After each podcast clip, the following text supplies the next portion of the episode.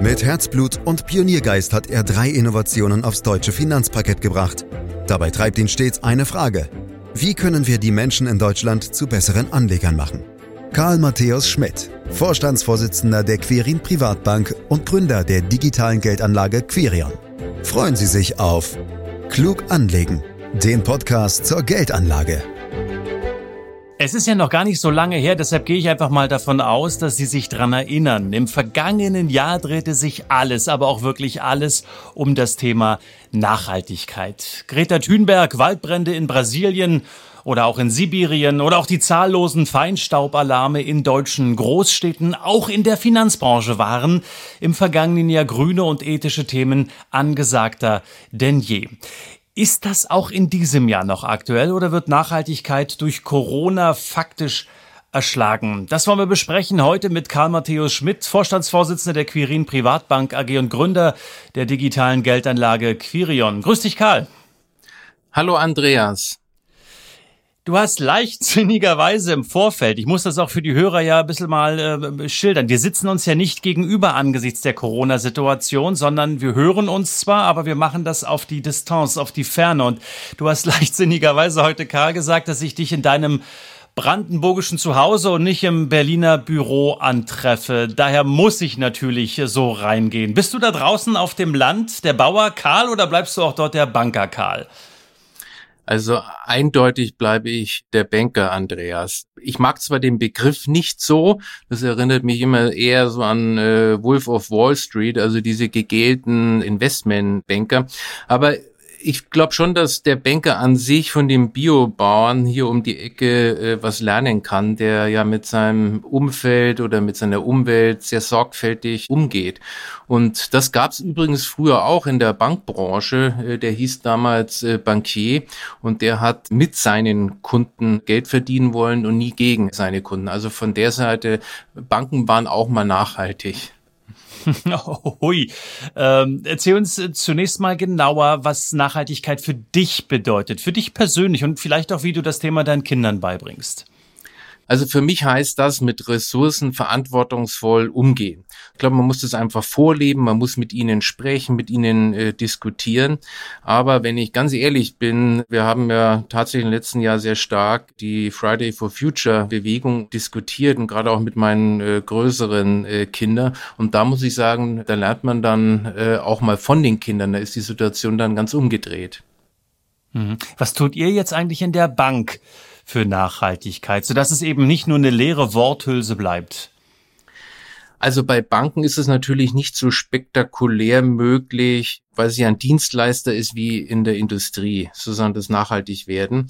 Äh, wir arbeiten aber trotzdem aktiv dran, um unseren eigenen ökologischen Fußabdruck zu verbessern. Sondern zählt natürlich dazu, dass man Papier spart, dass wir weniger Flugreisen machen, dass äh, wir mehr mit der Bahn fahren.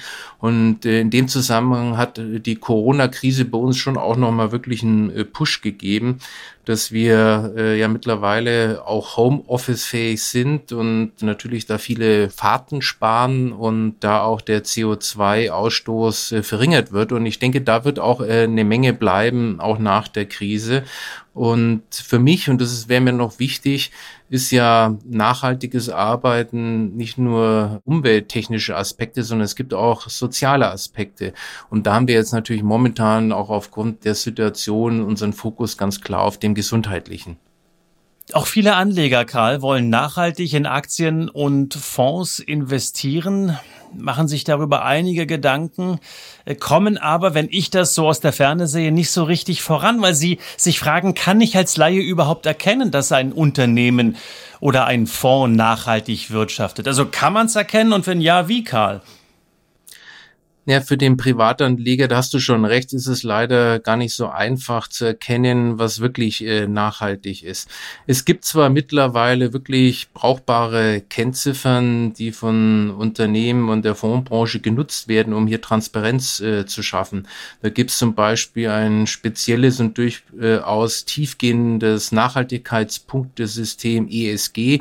Also E steht dann im Deutschen für Umwelt, S für das Soziale und G eben äh, wenn du so willst, für die Prinzipien der ethischen Unternehmensführung.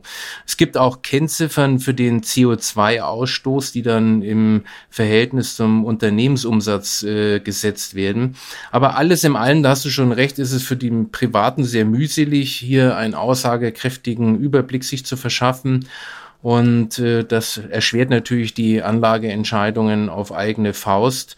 Und natürlich gibt es dann auch noch das Problem, dass sich äh, manche Fonds eben viel grüner, nachhaltiger darstellen, als sie es dann tatsächlich sind. Ja, dann gehen wir vielleicht den Weg genau andersrum, Karl. Wählen das Ausschlussprinzip. Ähm, deshalb lass mich das nochmal so äh, fragen. In was würdest du nicht investieren? Also ich achte ja immer sehr auf Kosten, deswegen wäre mein erstes No-Go, dass man in keine teuren, äh, nachhaltigen Fonds investiert. Der zweite Punkt wäre, dass man keine aktiv gemanagten Fonds nutzt, weil wir einfach eine zu geringe Streuung haben. Und drittens war nicht wirklich vor geschlossenen Beteiligungen, weil das ist am Ende wirklich ein unternehmerisches Risiko und in der, normalerweise kann das ein Privater überhaupt nicht beurteilen. Mhm. Gibt es eigentlich auch ETFs? Äh, wir wissen ja, dass du ein Fan von ETFs bist und äh, dort faktisch zu Hause bist und dich bestens auskennst. Gibt es da auch ETFs, die speziell auf Nachhaltigkeit setzen? Ja, also mittlerweile gibt es dazu auch in der ETF wirklich ein breites äh, Spektrum und das hat uns übrigens auch die Möglichkeit gegeben, eine Vermögensverwaltung anzubieten, die sozusagen die grundsätzlichen Vorteile von ETFs mit der Nachhaltigkeit äh, verbindet. Na dann verrat uns mehr, Karl. Also zu diesem nachhaltigen Portfolio. Wie sieht das aus? Also wie gesagt, das ist natürlich konsequenterweise ausschließlich mit dem besagten ETS bestückt und genauso wie in unseren klassischen Marktportfolios sind wir also langfristig und prognosefrei ausgerichtet. Also kein hektisches Rein und Raus. Das ist ja, äh, wie du weißt, äh, ein absolutes Tabu bei uns. So, das Besondere an dem Portfolio ist, äh, dass wir es so aufgebaut haben, dass äh, Nachhaltigkeits- und Risikoaspekte gleichermaßen berücksichtigt werden. Und der Risikoaspekt ist mir nämlich sehr wichtig, denn bei vielen herkömmlichen, aktiv gemanagten Nachhaltigkeitsfonds spielt er eben keine große Rolle. Man konzentriert sich dann eben nur auf den Nachhaltigkeitsaspekt und hat dann am Ende viel zu wenig Aktien, in die dann investiert werden. Und das haben wir übrigens vor acht Jahren auch mal so gemacht und haben das dann äh, stark verändert. Teilweise werden auch ganze Branchen ausgeschlossen. Und dabei gibt es ja auch in manchen Branchen Unternehmen, die sich also ganz vorbildlich in Richtung Nachhaltigkeit bewegen und die werden dann auch nicht äh, berücksichtigt. Also, und dann kann eben bei solchen Produkten von einer guten Risikostreuung nicht mehr gesprochen werden. Einzelne Aktien und Branchen haben dann zu großen Anteil und wenn es dann kracht bei einer Aktie, dann erwischt es den Fonds dann besonders stark. Also, und deswegen bei Nachhaltigkeitsaspekten muss man eben auch penibel auf eine ausreichend breite Streuung der Anlagen achten. Und dann braucht man vor der Nachhaltigkeit äh, keine Angst haben. Vielleicht nochmal kurz zurück auf unsere Portfolien äh, und die erwähnten Nachhaltigkeitsziffern. Also wir haben zum Beispiel im Aktienbereich einen um 25 Prozent besseren Nachhaltigkeitspunktewert und äh, 30 Prozent weniger CO2-Ausstoß. Und das ist, finde ich, schon ein ganz schöner Erfolg. Ist jetzt die Performance dieser nachhaltigen Strategien, von denen du gesprochen hast, schlechter als vergleichbare, ich nenne es mal normale Strategien? Denn ich erinnere mich an viele, viele Interviews in den vergangenen Jahren und auch an viele Zuschauerfragen bei öffentlichen Veranstaltungen, wo oft äh, so die Meinung vorherrschte, naja, Nachhaltigkeit kostet wahrscheinlich Rendite. Ja, also die Annahme, dass Nachhaltigkeit Rendite kostet, ist äh, tatsächlich weit verbreitet. Und es stimmt auch, wenn man sozusagen in diese Fonds, die ich gerade vorhin beschrieben habe, investiert, die also eine zu geringe Streuung haben. Aber wenn man sozusagen wirklich eine vernünftige Streuung hat und möglichst viele äh, Titel in seinem äh, Portfolio, indem man eben auf äh, ETFs setzt, dann habe ich eine Rendite, die im Vergleich zum klassischen Markt äh, mindestens rankommt äh, oder sogar manchmal übertrifft. Also äh, das stimmt nicht, die Annahme. Hm. Heißt das jetzt aber auch im Umkehrschluss, Karl, dass nachhaltig agierende Unternehmen am Ende auch die erfolgreicheren Unternehmen sind? Naja, also ganz so einfach ist es äh, nicht, weil ein verstärkter Kapitalzufluss, also wenn diese Aktie gekauft wird, bedeutet ja nicht automatisch, dass dann das Unternehmen alle Geschäftsentscheidungen richtig trifft. Aber nachhaltiges Wirtschaften hat natürlich schon öfters auch was mit Effizienzgewinnen zu tun. Und dann bin ich wieder bei meinem Beispiel mit dem äh, Homeoffice. Wer das konsequenter nutzt, der spart Bürokapazitäten, Mieten, Reisen. Und das kann natürlich schon dann am Ende wieder dem Unternehmensgewinn zugutekommen. Karl, aktuell leben wir ja nicht ganz einfachen Zeiten. Wir sind mittendrin in der Corona-Krise und die Rede ist jetzt oft von Schulden, von Pleiten, von Entlassungen, von Kurzarbeitergeld, Insolvenzen und so weiter und so fort. Ist zu befürchten, dass das Thema Nachhaltigkeit auf dem Altar der Liquidität geopfert wird? Also das kann ich mir nicht vorstellen. Wie gesagt, äh, an manchen Stellen öffnet Corona womöglich sogar nochmal Türen für mehr Nachhaltigkeit. So, aber du hast recht, im Zuge von Einsparungsmaßnahmen, Pleiten äh, wird es natürlich auch äh, Einschnitte geben in den Nachhaltigkeitsbemühungen.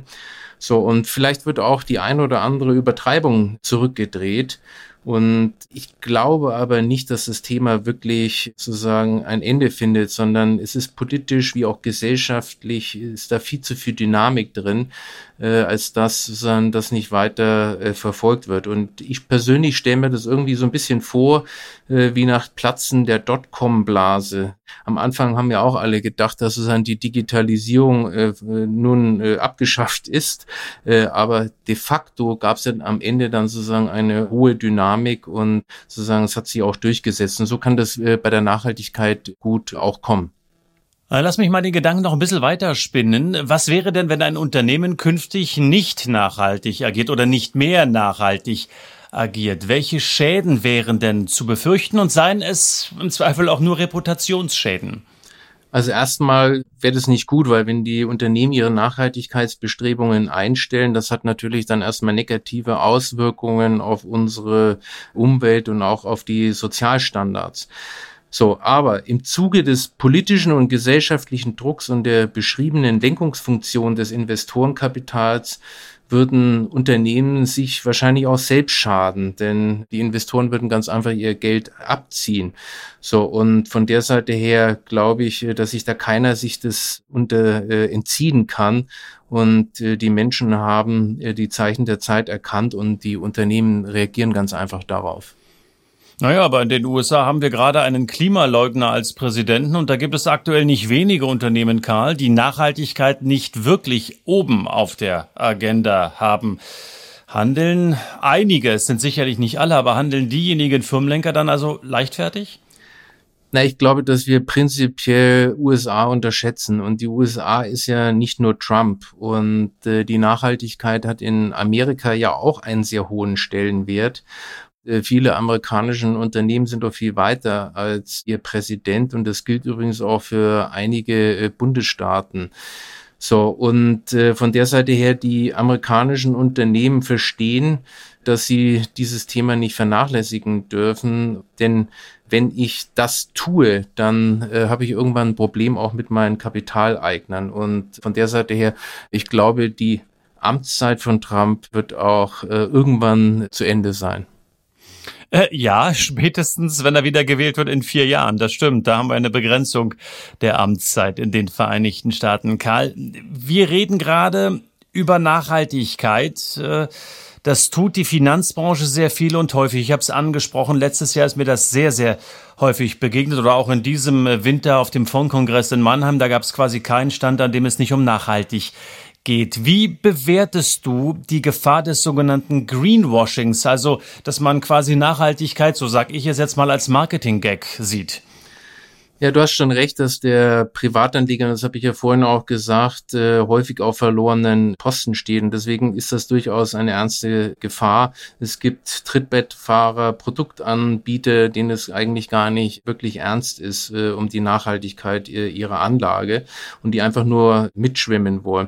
Und deswegen, ich glaube, als äh, wenn ich einen Tipp den Hörern geben darf, es gibt die einfache Faustformel, die ich äh, darstelle bei einer nachhaltigen Anlage, die muss eben auch international breit äh, gestreut sein und zu möglichst niedrigen Kosten produziert sein. So, und wem das alles dann zu mühselig ist, sozusagen das rauszusuchen, der kann sich ja einfach einen äh, unabhängigen Finanzberater oder einen Coach zur Seite nehmen, der ihm hilft, das letztendlich herauszufinden. Karl, äh, wir sind schon am Ende angekommen und weil mir irgendwie das Bild vom Bauer Karl nicht aus dem Kopf geht, du nimmst es mir bitte nicht übel, aber ich habe da so als gebürtiger Brandenburger auch so meine Bilder im Kopf, wenn ich mir so vorstelle, wie du da draußen so unterwegs bist auf dem äh, Land. Wie sieht's denn äh, bei dir aus? Lass mich doch noch mal über den Gartenzaun äh, schauen. Schmidts Garten, ne? Seid ihr da mittlerweile zu Selbstversorgern geworden, Karl? Nein, also so sehr ich die Landschaft und die Natur liebe, nee, das schaffen wir nicht. Aber du wirst lachen, ich habe tatsächlich im Frühjahr ein Gewächshaus gebaut und das reicht natürlich nicht zum Selbstversorger, aber frisches Gemüse schmeckt einfach besser. Das aus deinem Munde. So sieht das aus. Frisches Gemüse schmeckt einfach besser, so wie frische Anregungen für die Geldanlage einfach besser ins Ohr kommen. So wie von dir auch heute wieder erläutert zum Thema Nachhaltigkeit. Karl Matteo Schmidt, Vorstandsvorsitzender der Quirin Privatbank AG. Ganz herzlichen Dank. Jeden Freitag ein neuer Podcast. Am besten Sie abonnieren ihn direkt und mehr Infos zur nachhaltigen Geldanlage gibt's dann auch bei der Quirin Privatbank natürlich und zwar unter www.quirinprivatbank.de. Herzlichen Dank fürs Zuhören und auf bald.